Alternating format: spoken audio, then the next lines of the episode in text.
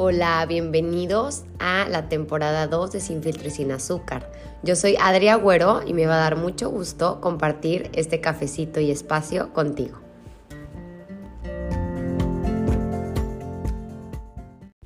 Hola, bienvenidos a un episodio más de Sin Filtro y Sin Azúcar. Oigan, quise grabar este mm, episodio que seguramente será cortito, porque justo subí unas historias hablando de abundancia y de carencia, ¿no? Y quiero retomar el tema de la palabra pobre. Siento que la deberíamos de eliminar de nuestro vocabulario, a menos en el contexto de los pobres, los ricos, ayudemos a los pobres, ¿no? Como que, primero que nada, te has frenado a cuestionar qué es ser pobre. ¿Qué es ser pobre? Para mí ser pobre va mucho más allá de eh, de lo que te puedes comprar, de qué poder adquisitivo tienes, de cómo vives, qué coche manejas, va mucho más allá, ¿no? Ser pobre, hay muchísima gente que tiene mucho dinero, ¿no? Y que es muy pobre en cuanto a cómo vive su vida, ¿no? Hay mucha gente que aunque tenga dinero se relaciona con el dinero de una forma no sé, que podría ser codo, este, que no viaja porque le da miedo el avión, o sea, qué sé yo, ¿no? La palabra pobre me parece a mí que, debería de ser este, eliminada en el contexto de poder adquisitivo. Y, compartí una historia que, que puede sonar cursi, a lo mejor en historias eh, en las redes sociales de Instagram, como que, no, sé, no se percibe igual, pero había esta anécdota, ¿no? De que un papá rico, lo voy a poner entre comillas, ¿no? Con poder adquisitivo, con lana, le decía a su hijo, vamos a ir a ayudar a los pobres, ¿no? Y llegan a ayudar a los pobres y resulta que los pobres viven en una montaña preciosa donde hay eh, caballos, mil perros, vacas, borregos, donde los niños pueden correr sin límites, este, seguros, ¿no? No hay contaminación, etcétera. Entonces, cuando regresan, el niño le dice como, oye papá, ¿por qué decías que son pobres? Yo creo que los pobres somos nosotros. Yo tengo un perro, ellos tienen, no sé, muchos, ellos tienen vacas, caballos, borregos, nosotros tenemos un jardín de este tamaño y ellos tienen una montaña en donde pueden correr. Nosotros, ¿no? O sea, como que el niño le da esta lección de vida al papá de nosotros vivimos con mucho más límites, vivimos en una ciudad insegura, estos niños corren sin límite alguno, sin horario, este, ¿no? Como, ¿qué, ¿qué, contexto le estamos dando a la palabra pobre o rico, ¿no? Y, justo hablaba en las, las historias de eso, de si nos relacionamos desde la abundancia con todo, ¿no? Desde las palabras que utilizamos y, y, yo sé que desde chicos nuestros papás nos decían, este, vamos a donar ropa para ayudar a los pobres, ¿no? Entonces siento que podemos empezar por ahí, por cambiarle la definición a pobre hay niños que, tienen menos poder adquisitivo, punto, ¿no?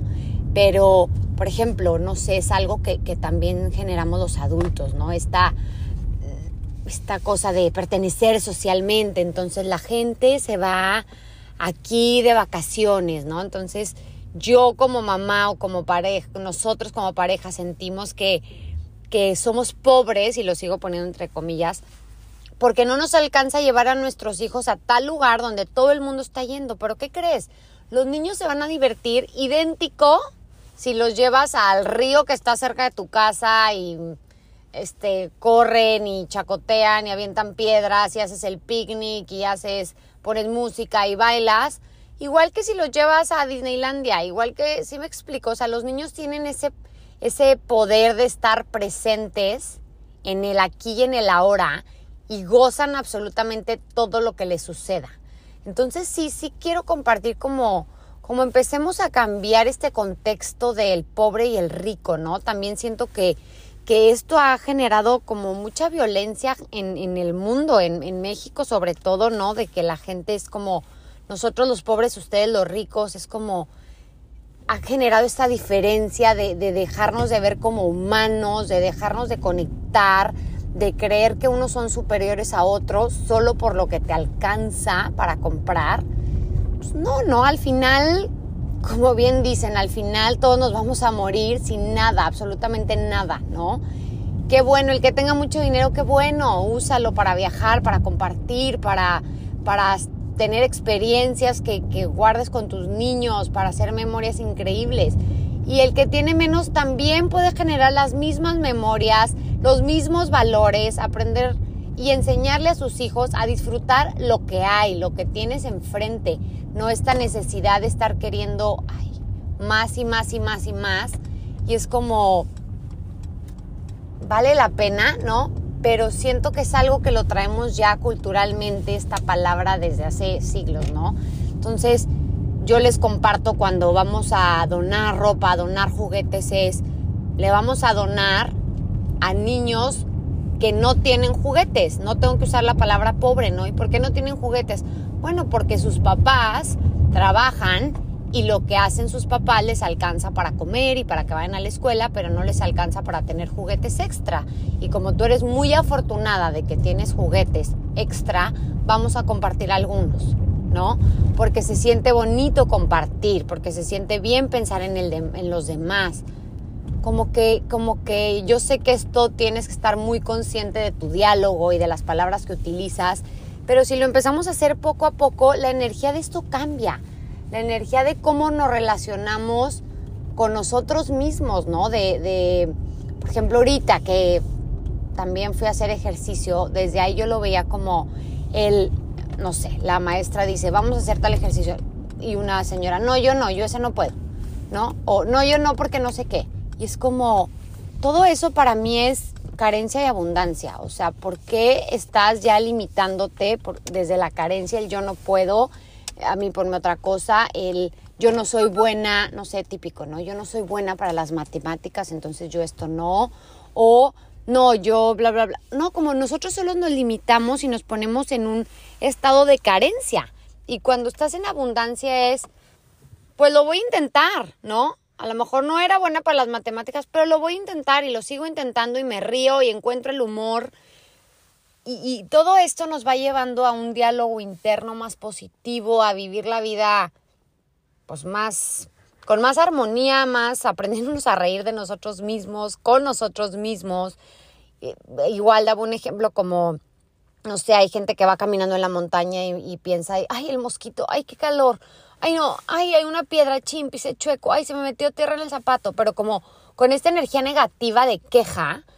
Y lo mismito puedes ir en la montaña y decir, aquí se siente más el calor, ve qué rico, es que hoy nos tocó un día para caminar, este, ay, se me metió tierra, espérame, déjame me paro y, y me la saco, pero ve nomás qué bonitas plantas, o qué rico estar aquí conectando, o sea, como todo depende qué, qué energía y qué sí, qué diálogo y qué historia te cuentes, qué, qué, como que qué gotita le pones al momento, a la experiencia, ¿no? Cómo, cómo la quieres pasar, amarga o dulce.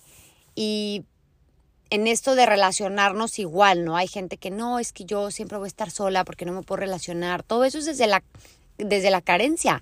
En abundancia sería, yo me voy a relacionar con alguien que comparta esto conmigo, todo lo que tú visualizas en una pareja y lo que quisieras y te gustaría, eso lo proyectas y ahí te estás relacionando desde la abundancia y les juro que funciona mágicamente. Todas estas cosas llegan a tu vida. ¿Por qué? Porque algo cambió adentro de ti, porque tu energía cambió, porque tu diálogo cambió.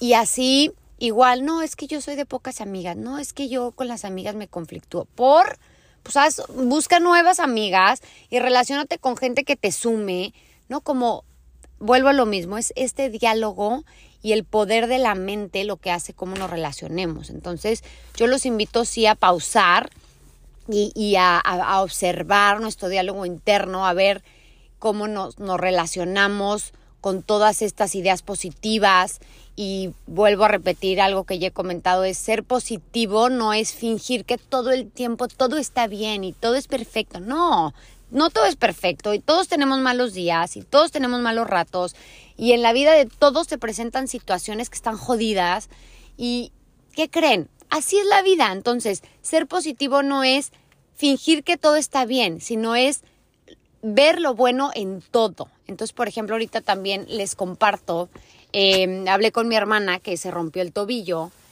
y pues sí, estaba muy frustrada porque va a estar seis semanas en muletas y no puede manejar porque la pierna derecha, etcétera, ¿no? Entonces como que yo le decía, mira hermana, tienes de dos sopas, o sea, la situación ya está ahí.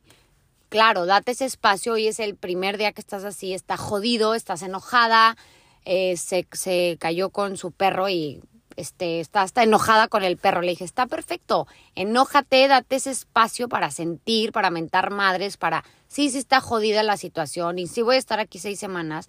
Dije, y luego elige, porque acuérdense que tanto el sufrimiento como la felicidad es una elección, elige verlo con otros ojos, elige tomar solo por hoy, solo este momento. Entonces, no voy a poder la oficina, perfecto, me saco mi compu, pongo musiquita aquí atrás, me suben mi cafecito, o, ¿no? O me tomo mi tiempo para ir con las muletas, ta, ta, ta. O sea, ni modo, la situación está enfrente de ti ya. ¿Cómo le vas a hacer para pasarla menos mal, ¿no? O más bien, ¿cómo le vas a hacer para pasarla bien dentro de esta situación? La vida te, te puso en pausa por alguna razón. Aprovecha esta oportunidad haz cosas diferentes, explora cosas nuevas, te pones a lo mejor a leer un libro, hace mucho que no tenías tiempo para, no sé, ver una serie, hablar por teléfono con gente que a lo mejor nunca hablas. Perfecto, lo ideal es que fueras a tu oficina a trabajar, ¿qué crees? Hoy te toca con la compu en tu casa, no sé, me explico. Y claro, se vale tener momentos de, de, de decir, ah, estoy hasta la madre y estoy frustrada, y sí. Y después de esos momentos, dar esos espacios y después de ahí retomarnos inhalar, exhalar y decir, esto es lo que hay, lo, eso no lo puedo cambiar. Lo que sí puedo cambiar es cómo vivo estas semanas que voy a estar, este, pues, inhabilitada de alguna forma, ¿no? O sea, también todo pasa, acuérdense, después de, no sé, una semana le dije, seguramente vas a estar súper trucha con las muletas y vas a poder hacer mil cosas. Pero es esto, es eso lo que les quería compartir, el estar nosotros la forma en que vemos las cosas, esté en nosotros lo que educamos a nuestros hijos, las palabras que ponemos en sus vocabularios, los contextos, ¿no? Como, como buscar siempre este, este, pues esta versión positiva de la vida. La vida es, como nos la contamos, está en nosotros. Así que bueno, muchísimas gracias por escucharme y acompañarme en este proyecto y los espero en el próximo episodio.